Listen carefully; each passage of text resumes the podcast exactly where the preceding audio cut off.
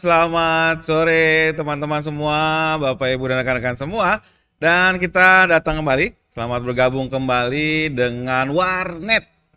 Oh, kita punya podcast Warung Hypernet. Nah, kali ini kita memasuki episode kedua dan kali ini kita akan kembali membicarakan mengenai hal-hal terkini seputar teknologi dan juga internet.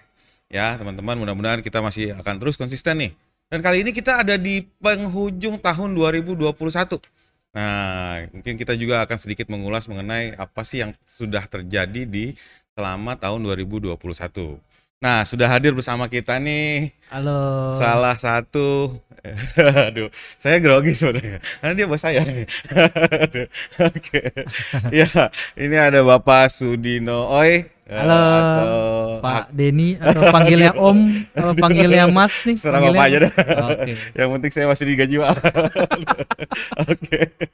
Ya uh, apa? Kan jadi grogi gue Gak beneran. Pak Pak Sudino atau boleh kita panggil Acok ya? Ya, ya mungkin bebas, nanti gado-gado lah mungkin ya, ya, ya. bebas, bebas. Ya Pak Sudino ini adalah salah satu co-founder dari Hypernet Kalau teman-teman belum tahu ya Beliau ini yang dari awal dari scratch ya Pak Sudino ya, ya membangun ya, Hypernet Ya, benar. Dan pastinya uh, juga bersama Pak Sudianto ya waktu itu di awal-awal ya. Ya, sama kakak saya sendiri. Oke, ya uh, Pak Sudianto ini sekarang uh, eh, CEO ya, Chief Operation Officer. Yes. Ya, oke. Okay. Nah, sekarang kira-kira lagi lagi sibuk apa nih di CEO ya, Operation? biasa kita kalau di akhir-akhir tahun gini pasti sibuknya lebih banyak itu uh, preparation, persiapan buat hmm, tahun depan. Jadi tahun, tahun depan, depan itu ya. Mau bikin apa sih gitu ya. loh. Karena yes. kan kita di perusahaan teknologi kan nggak mungkin ya kita stay ya zona yeah. nyaman ini nih aja Pasti. karena kan teknologi selalu berkembang yeah. dan kita selalu inovasi lalu ada inisiatif apa hmm. dan sebagainya lah apalagi tahun depan itu banyak sekali lah apa yang mau hmm. kita kerjakan jadi sekarang lagi sibuk ya sibuk preparation lah ya yeah. anda sendiri kan yeah. juga sebagai yeah. satunya juga kan ya pastinya ada ada ada uh, renovasi ya pasti di secara yeah secara operation juga ya yes, untuk yes, ke yes. masuki tahun depan. Oke, ya Pak Asyong di operation sendiri pastinya ya ya tadi sudah bilang ya di akhir tahun biasanya kalau di operation itu ada ada ada bercandaan teman-teman ya hashtag kejar tayang biasanya ya, ya memasuki peralihan tahun nah, itu. pasti persiapan benar. persiapan banyak dilakukan ya benar iya, benar benar itu. itu salah satunya lah selalu tiap tahun ya memang mau nggak mau ya kan ada beberapa pelanggan terutama government hmm. dan sebagainya hmm. ya mereka punya anggaran yang memang layanan itu harus nyala di Januari jadi okay. ya mau nggak mau ya komitmen kita ya walaupun kejar tayang ya tetap kita kita layani lah ya ya nah eh kan di operation itu pastinya eh, banyak orang lah ya terdiri ya. dari banyak orang ada sekian tim pastinya juga perilakunya beda-beda nah itu gimana sih pak triknya untuk handle atau gimana sih biasanya untuk eh, ya mengatur lah ya. Benar. Memang memang benar ya. Jadi uh, kita banyak sekali tim member, mm -mm. terus masing-masing karakternya beda-beda. Jadi nggak bisa kita samakan cara komunikasi dengan si A dan si B itu kita samakan. Betul. Nah makanya di di tempat saya di lantai dua ruangan saya sering kali jadi guyonan. Ini kayak dokter praktek. Jadi bolak-balik okay. bolak-balik yeah. tim member masuk ngobrol sama saya karena ya itu salah satu cara saya buat uh, bisa kolaborasi lah dengan dengan teman-teman. Yeah. Yeah. Karena uh, saya tipenya saya suka diskusi, suka ngobrol. Hmm. Karena mindset saya atau prinsip saya adalah kita nggak hanya mengejar outputnya aja atau hasilnya, yeah. tapi kita harus berpikiran atau berpandangan tuh seperti mereka. Hmm. Jadi hmm. apa kendala mereka, hmm. terus prosesnya mereka. Karena hmm. sekali lagi output itu bisa didapatkan dengan hasil yang baik jika proses itu juga baik. Hmm, iya, iya, iya. Ya kan? Ya. Jadi ya, ya saya coba gimana caranya diskusi dengan mereka agar proses itu lebih mudah. Ya. Karena saat proses itu lebih mudah dan kita membantu uh, teman-teman kita cara kerjanya, mm -hmm. ya mereka pasti akan lebih lebih nyaman bekerja lebih nyaman, di Hypernet. ya, iya. ya Deswa ya mungkin di Hypernet turnovernya nggak terlalu tinggi ya. Mm -hmm. Banyak sekali yang mungkin beberapa karyawan yang kerjanya sudah 8 tahun, 9 tahun, 10 mm -hmm. tahun, itu udah banyak sekali lah. Ya, ya karena itulah karena kita menganut asas kekeluargaan. Jadi kalau ya. ada isu, ada problem ya kita bahas bareng-bareng sih. Ya, ya. Jadi nggak kita nggak kita tinggalkan lah. Ya.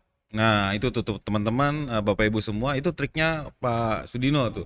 Nah, ini justru saya malah jadi penasaran. Dulu waktu kecil ada nggak sih cita-cita mau jadi CEO? dulu dulu cita-citanya apa sebenarnya? dulu kecil saya nggak ngerti CEO itu apa. Oke, okay, iya pasti. Yang saya tahu dulu kecil itu adalah penjaga warnet. Oh gitu. gitu. Ya, Jadi ya. dulu itu sama kayak judul podcast kita Warnet. Hmm, Jadi dulu saya itu orang tua saya itu usaha punya warnet. Mm-mm. Jadi warnet sampai punya tiga cabang lah waktu itu. Ya. Jadi semasa saya kuliah, saya nggak punya tuh cita-cita mau jadi eh, direktur, mau jadi perusahaan apa, nggak sama sekali gitu. Saya nggak ada pemikiran itu. Ya. Cuma karena saya suka IT aja, Mm. jadi suka warnet dan cita-cita saya mungkin saat itu hanya ya udah kalau saya lulus kuliah ya saya jadi pengusaha warnet. Mm. Saya punya tiga warnet saat itu ya saya kelola lah. Ya. Dibanding saya bayar orang, saya kelola sendiri Mm, mm. gitu loh. Yang kedua, cita-cita saya dulu jadi gamers. Oke. Jadi salah satunya kenapa saya suka jaga warnet waktu itu karena dapat main gratis. Oke. Selain dapat main gratis, nah jiwa entrepreneur saya udah keluar tuh waktu itu. Oh, Jadi oke. dulu kan banyak sekali ya jual item, jual Oh karakter. iya betul betul Terus dapat jadi item joki ya, kan. benar. Jadi ada jual beberapa jual ya. account. Oke. Saya sempat tuh jual pun tuh jutaan tuh. Oke. Jadi ada banyak player dia nggak bisa main kan, Mm-mm. dia titip ke saya, saya ngejokiin dulu. Hmm, iya iya. Karena waktu itu warnet koneksi kan susah ya. Mm, mm, mm. Dan sering kali itu koneksi yang bagus itu saat tengah malam. Mm. Dulu begitu tuh. Jadi kalau di siang hari main tuh susah. Jadi ngelek apa karena Mm, koneksi karena banyak juga yang terbatas. connect ya ya. Yes. Nah, kalau tengah malam di atas jam 10, jam 11 itu koneksi selalu lancar. Mm. Nah, jadi kita nanti mau hunting atau mau mau leveling apa tuh paling mudah tuh memang selalu di malam hari. Hmm. Nah, banyak orang yang titip akhirnya joki. Ya itu jiwa entrepreneurnya udah keluar sebenarnya. Oke. Dan Cuma itu udah udah mulai dapat sadar. penghasilan ya? Iya, Oke. udah berpenghasilan. Cuma Iya, tanpa iya. sadar aja. Iya. Oke, sampai akhirnya membentuk hypernet ya. Ya karena itulah salah satu triggernya lah. Jadi kenapa sih koneksi ini nggak pernah bagus gitu ya? Akhirnya salah satunya ya kita coba coba bangun lah daripada bayar mendingan bikin sendiri toh. Oke. Ya, Gitu. alhamdulillah ya teman-teman Hypernet sudah dari 2007 ya. 2007. Sekarang sudah dan semakin besar tentunya. Amin, Alhamdulillah. amin. Mudah-mudahan akan terus berkembang. Ya. Ya, eh, kembali lagi kita ke tajuk ke Kaleidoskop 2021 nih. Kalau dari sisi operation sendiri sepanjang 2021 nih apa nih eh, Pak Sudino? Eh, dari sisi operation ya, eh, Ya. ada mungkin ada eh, suka dukanya, mungkin ada tantangan yang terberat seperti apa di? di- Ya. Uh, Tahun jadi awal 2021 yang kita pikir itu bakal uh, pandemi bakal selesai, Hmm. ternyata enggak juga. Ya, ya. Jadi di awal Masih ya. Q1 ternyata muncul lagi kan Ya. pandemi kan. Nah, tadinya kita berpikir wah ini pandemi ini akan jadi tantangan terberat kita nih. Tapi ternyata enggak. Mm. Jadi sejak 2020 semua bisnis itu slowing down. Hmm. 2021 apa pun yang terjadi semua bisnis harus rebound dan Hmm. itu terjadi. Ya. Jadi semua kompetitor kita rebound, pelanggan juga rebound semua. Ya, Ya ya. kita pun jadinya ikut jadi uh, menjadi sebuah tantangan lah. Ya. Karena kompetitor ya ya makin ketat kompetitornya. Lalu sisi pelanggan dia ingin rebound tapi satu sisi dia harus cutting cost. Hmm. Nah itu tantangan tantangan salah satu tantangan kita di dunia dunia teknologi saat ini. Ya itu ya mau nggak mau kita jalanin sih. Cuman ya puji Tuhan eh, 2021 ini walaupun ada beberapa tantangan masih ada pandemi dan lain-lain. Tapi ternyata kita prestasinya luar biasa juga tahun ini. Yes. Jadi kita nice. dapat award Ya, eh, dari ya, Aruba. ya. Itu pun bukan award hanya di level Indonesia tapi di eh, Southeast Asia, Hmm. eh, Taiwan, Hong Kong Hmm. sebagai best teknologi SD1. Yeay, Tahun tepuk tangan 2021. dong. Oke. ya itu satu satu achievement yang yang cukup membanggakan ya Yes, karena yeah. levelnya kan bukan level nasional tapi levelnya Yeah. internasional ya Dan itu eh, kata kuncinya di tengah pandemi ya. yes yes yes, Di yes. tengah turnover itu ya, mudah-mudahan juga eh, Ya, tahun besok mudah-mudahan lebih lebih baik lagi ya. Amin harus Yeah. harus kayaknya Iya, soalnya waktu itu sempat kita agak agak shock juga sebenarnya ya. Iya. ketika masuk bulan Maret ternyata ada case baru lagi, kan case iya baru, dan ya. mau nggak mau eh, harus eh, WFH lagi harus Ya. tapi itu bisa dilalui dengan baik ya Pak. ya? ya ya ya Oke. Terus tadi eh selain eh Aruba tadi kalau nggak salah udah ISO juga ya Pak? Yes. sisi operation ya? Ya jadi eh, tahun ini juga jadi kita memiliki eh, tiga sertifikasi ISO Mhm. saat ini Mhm. jadi pertama adalah ISO 27000 Mhm. itu yang mengenai security management Ya. lalu ISO 20000 itu mengenai eh, IT service management Ya. Nah, yang tahun ini kita dapat adalah ISO 9001 mengenai quality management. Quality. Ya, harapannya dengan seluruh best practice atau standarisasi standar-standar internasional ini ya untuk balik lagi ke pelanggan sebenarnya. Jadi kita mem- membenahi diri internal untuk memberikan layanan yang atau yang support Hmm. terbaik lah untuk pelanggan kita pelanggan. Yes, ya itu sudah ISO. Nah, tadi balik lagi ke Aruba ya. Kalau tahun lalu juga dapat penghargaan kan Oh, iya. ya, di MSP ya, Yes. MSP Provider dan eh, tahun ini eh, dapat penghargaan juga dan ini dua tahun berturut-turut nih. Ya, Eh, ya. Ada kiat tersendiri nggak kira-kira Pak Sudino dari? Ah, jadi gini, saya mungkin cerita sedikit ya. Ya. Kenapa sih kita uh, memenangkan Aruba Aruba ini kan? Salah Mm. satunya adalah uh, produk SD1 ya. Ya. Jadi tiga tahun lalu uh, kita itu sudah memposisikan diri sebagai managed service provider Ya. MSP. Hmm. Nah, karena kita sudah masuk ke dunia MSP, ya mau nggak mau kita nggak bisa kacamata kuda, cuma ngeliat hanya jual koneksi-koneksi aja ke pelanggan. Iya, iya. Tapi kita harus deep analis- analisa nih ke sisi pelanggan. Sebenarnya apa sih painnya pelanggan? Apa sih maunya pelanggan? Mm-mm. Nah ternyata ada dua dua kategori besar kebutuhan pelanggan. Yang pertama adalah eh, cost efisien itu selalu Hmm, budget Oke. itu yang selalu tiap tahun mungkin eh, menjadi isu di sisi pelanggan. Ya. Yang kedua adalah layanan yang secure, Hmm. secure dan reliable. Hmm. Nah that's why kita coba lihat nih apa sih yang yang kira-kira bisa. Nah teknologi SD1 ini menjadi salah satu jawabannya. Hmm. Karena yang tadinya pelanggan itu komunikasi antar pusat dan cabang harus menggunakan VP- VPN, virtual Hmm. private, lalu MPLS dan sebagainya. Ada internet berarti dia ambil layanan internet lagi, berarti Hmm. ada banyak layanan yang dia harus ambil Hmm. untuk mensupport si cabang tersebut. Hmm. Nah, dengan SD1 itu sangat berbeda. Jadi dengan link yang sudah ada, link internet bahkan menggunakan layanan 4G pun Ya. Itu bisa bisa melayani kebutuhan pelanggan Hmm. dari komunikasi antar cabang ke pusat uh, koneksi untuk ke internetnya itu bisa dalam dilakukan dalam dalam si teknologi SD1 ini Ya. dan ya ya nggak nggak nggak mengherankan sih jadi tahun ini kita mendapatkan uh, award itu ya karena kita banyak sekali pelanggan-pelanggan retail retail itu maksud saya Hmm, adalah iya, seperti iya. ya uh, Family Mart Iya. yang retail retail shop yang ada di mall Ya. ya mereka akhirnya menggunakan teknologi SD1 ini Ya, dan itu semakin berkembang ya ketika konektivitas dari eh, head office-nya Iya. ke branch-branch mereka yang ada di Santero Indonesia ya. iya itu. benar benar Oke. benar benar Ya, Pak Sudino, eh, sebagai eh, COO nih eh, dan pastinya operation adalah salah satu bukan salah satu, saya mau bilang jantungnya dari perusahaan ya. Seperti itu ya. Nah, bagaimana nih Pak Sudino tadi di awal sudah ceritakan bagaimana pendekatan ke tim. Nah, bagaimana Pak Sudino me- menjaga agar layanan itu selalu prima ke customer? Ya, operation nggak cuma jantung aja sih. Ya. Jadi jantung, otak, kaki, Oh tangan. iya banyak ya. Jadi Oke. semua organ-organ itu ya Iya. di operation juga. Ya, harus mikir juga ya, Benar, harus eh, melayani, melaksanakan harus juga, aktivasi iya. dan sebagainya juga- lah. Jadi semua Baik, betul. organ tubuh itu ya operation Yes, sebenarnya yes. ya kan. Oke. Ya ya gimana cara memaksimalkan ya sebenarnya kita ada beberapa beberapa strategi lah. Oke. Ah, contohnya adalah dari sisi teknologi ya. Mm-mm. Teknologi ya kita selalu terus inovasi dan selalu eh, beberapa teknologi yang kritikal kita selalu mengandung konsep eh, redundansi. Hmm. Jadi mungkin eh, Om Denny dengar yang beberapa hari lalu ada salah satu gedung yang Hmm. memang sebagai pusat internet di Oh, Indonesia bahkan iya. itu mengalami kebakaran. kebakaran ya. Ya kami di Hypernet kita di Hypernet ini eh, kita nggak mengalami eh, totally down Iya. layanan kita. Iya. Jadi layanan kita tuh masih masih up, masih Iya. aktif saat itu juga. Ya walaupun memang ada degradasi ya, teman Iya. bagi pelanggan itu kan nggak mati total. betul betul Itu itu yang makanya itu fungsi dari salah satu redundansi. Iya.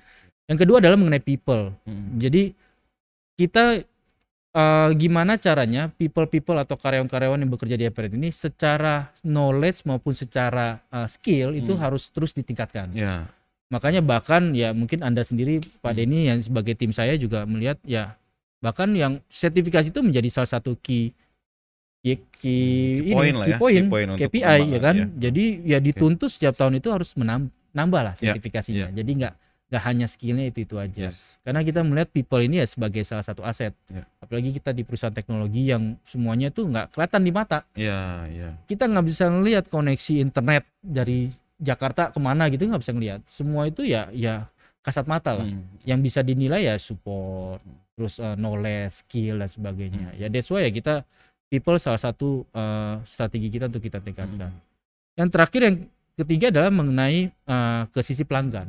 Hmm. Jadi kita selalu berusaha agar si pelanggan itu kita dap- kita monitor 24 kali 7. Jadi Hmm. seluruh layanan yang kita deliver ke pelanggan itu kita monitoring. Jika ada uh, trouble, jika ada alert dan sebagainya, itu kita sebisa mungkin kita tahu dulu, kita konfirmasi ke pelanggan. oke Itu yang pertama. Yang kedua adalah bagaimana caranya si pelanggan itu mudah menghubungi kita. Hmm. Jadi kita buka sampai ada WhatsApp grupnya, kita ada WhatsApp bisnisnya kita, ada omni Yes, channelnya, ada customer portal, ada call center yang kita selalu uh, infokan ke pelanggan, bisa melalui email juga. Jadi kita sebisa mungkin membuka banyak channel agar pelanggan itu gampang atau mudah menghubungi kita. Hmm. Bahkan kita ada tim yang memang khusus untuk uh, jemput bola. Dalam Hmm. artian uh, tim kita akan setiap bulan ke sisi pelanggan untuk melakukan review, Oh iya. review, diskusi, lalu ada mungkin uh, evaluasi performance dan sebagainya. Yaitu salah satu cara agar kita bisa lebih dekat dengan pelanggan. Jadi Hmm. terjalin engagementnya. iya. Oke oke. Oke dari sisi service itu ya. eh, Ya. Lalu untuk eh, iya kita kan mau memasuki eh, tahun baru 2022. Nah mungkin ada strategi-strategi khusus dari sisi bapak atau dari sisi operation untuk masuk tahun 2022. Ah, kalau diceritain di sini jadinya buka kartu. kita aja. Ya, oke. kita aja. ya, eh, gini ya. Jadi sekali lagi kita ini kan sebagai managed service provider. Yes. Jadi bukan hanya jual Hmm. internet, oke. Oke. Jadi ya strategi kita tahun depan sudah pasti kita akan lebih eh, analisa lebih dalam solusi-solusi yang kita buat atau inovasi yang kita buat itu lebih eh, tepat sasaran. Ya. Jadi tepat sasaran itu maksudnya adalah ke industri manufacturer ya kita akan deep ke manusia industri manufacturer Hmm, hmm. industri hospital kita akan deep dengan hospitalnya karena sometimes beberapa industri itu kebutuhan pain pain point itu Hmm, berbeda-beda iya, karakter eh, teknologinya bisa jadi berbeda benar ya. ya. benar nah pelanggan itu sometimes dia mereka lebih happy berbicara dengan orang yang memang paham di dunianya dia Hmm, hmm, hmm. dibanding kita datang hanya menawarkan produk-produk kita Hmm, nah itu saya rasa akan akan sulit ya di zaman sekarang ya Ya. karena ya pelanggan ya mulai pintar-pintar pelanggan Ya. jadi dia akan beli barang atau bekerja sama bermitra itu dengan ya ya nyaman bagi mereka ya, ya, pastinya.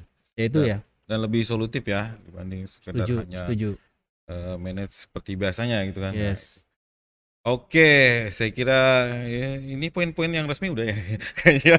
Oke.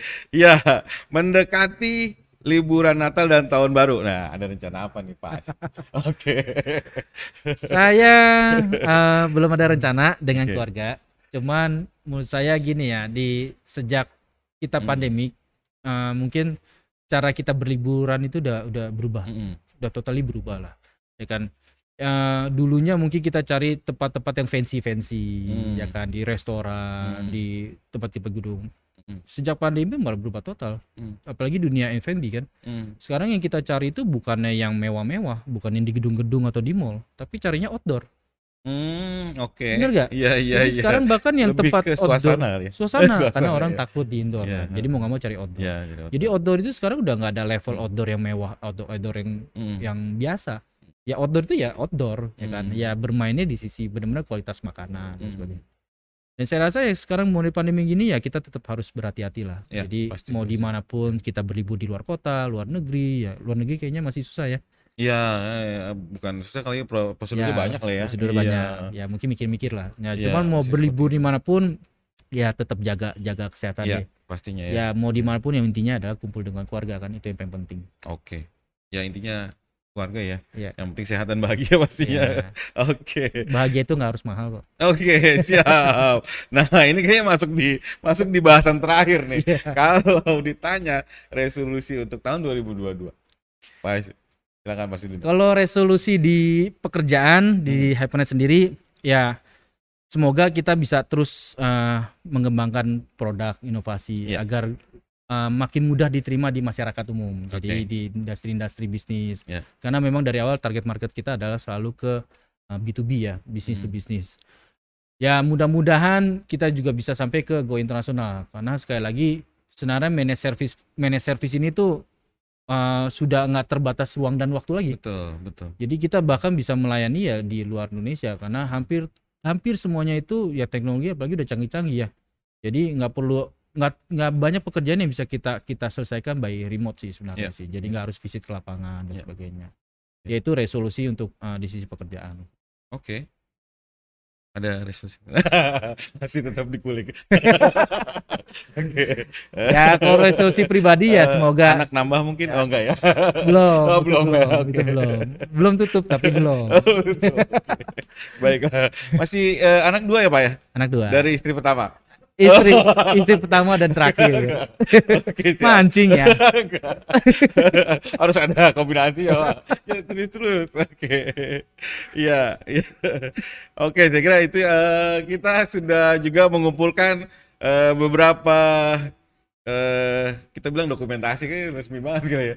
Eh, beberapa capturean ya terkait Pak Sudino nih.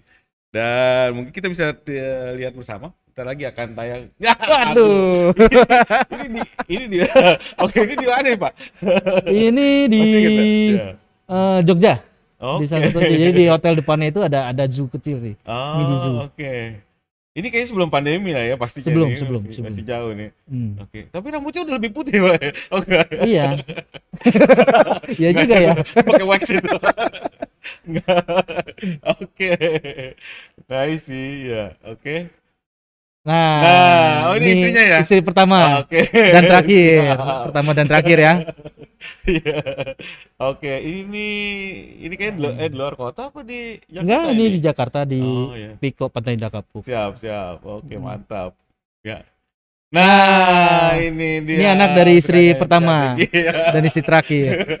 Jadi ngomongin Kamu istri jadi pertama dan terakhir mulu. Jadi mancing-mancing kan. Aduh, Bu, maaf ya, Bu. Iya, ini bagian dari show, Bu. Oke. Iya. Eh, ini siapa tadi? Nah, yang Yang, ini ya, yang, yang besar ya? Anak pertama Yang ini besar, yang ini yang yang cowok. Ya, ya. Oke, yang kedua nih yang perempuan. Oke. ya, masih ada lagi? Ya. Oke. Eh, lebih mudah di fotonya ya daripada. Kalau yang tadi awal tua, gue bingung nih. ya mungkin kameranya ya. Eh, iya, Iya, siap. efek kamera. Oke. Ya, eh, saya kira itu ya. Terus kita akan lanjut lagi. Eh, sudah disiapkan eh, sesi berikutnya adalah ada sedikit games nih, Pak Sudino. Berhadiah gak? Games eh, hadiahnya dari produser nanti. Oh, Eh, ada ya. Mungkin ada eh, menginap di Hypernet. menginap di lantai 5. Oke, kita ada beberapa pertanyaan ya. Sudah siap, Pak? Ya. Ya. Kenapa gue yang deg Kita ngomongin istri lagi nih. Berapa jumlah follower Instagram Hypernet? Eh, Satu juta dua ratus lima puluh ribu. Oke. Bener ya? Bocor ini pertanyaannya. Bener kan?